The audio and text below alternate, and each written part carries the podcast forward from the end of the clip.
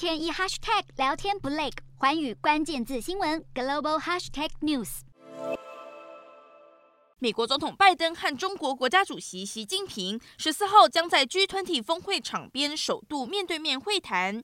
对于即将登场的拜习会，白宫表示，拜登届时将呼吁中国约束北韩核武扩张行动，避免破坏区域和平稳定。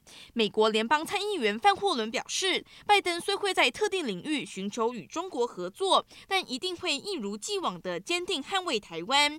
新加坡总理李显龙表示担忧，认为。美中之间深度不信任，可能会从最坏角度解读彼此的行动，对世界带来严重的后果。澳洲前总理陆克文则认为，这次峰会的关键是看美中能否找到稳定两国关系的机制。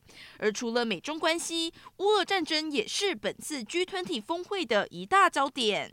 各国领袖在历年 G20 开幕时总会站在一起同框合照，互相寒暄打招呼。但这届 G20 峰会因为俄罗斯代表受邀，国际情势敏感，不会有类似的合影动作。尽管俄方已经表示，总统普丁不会亲自出席 G20，而是由俄国外长拉夫罗夫代打。但显然，国际间谴责俄罗斯侵略乌克兰的举动，各国领袖也对俄国代表避之唯恐不及。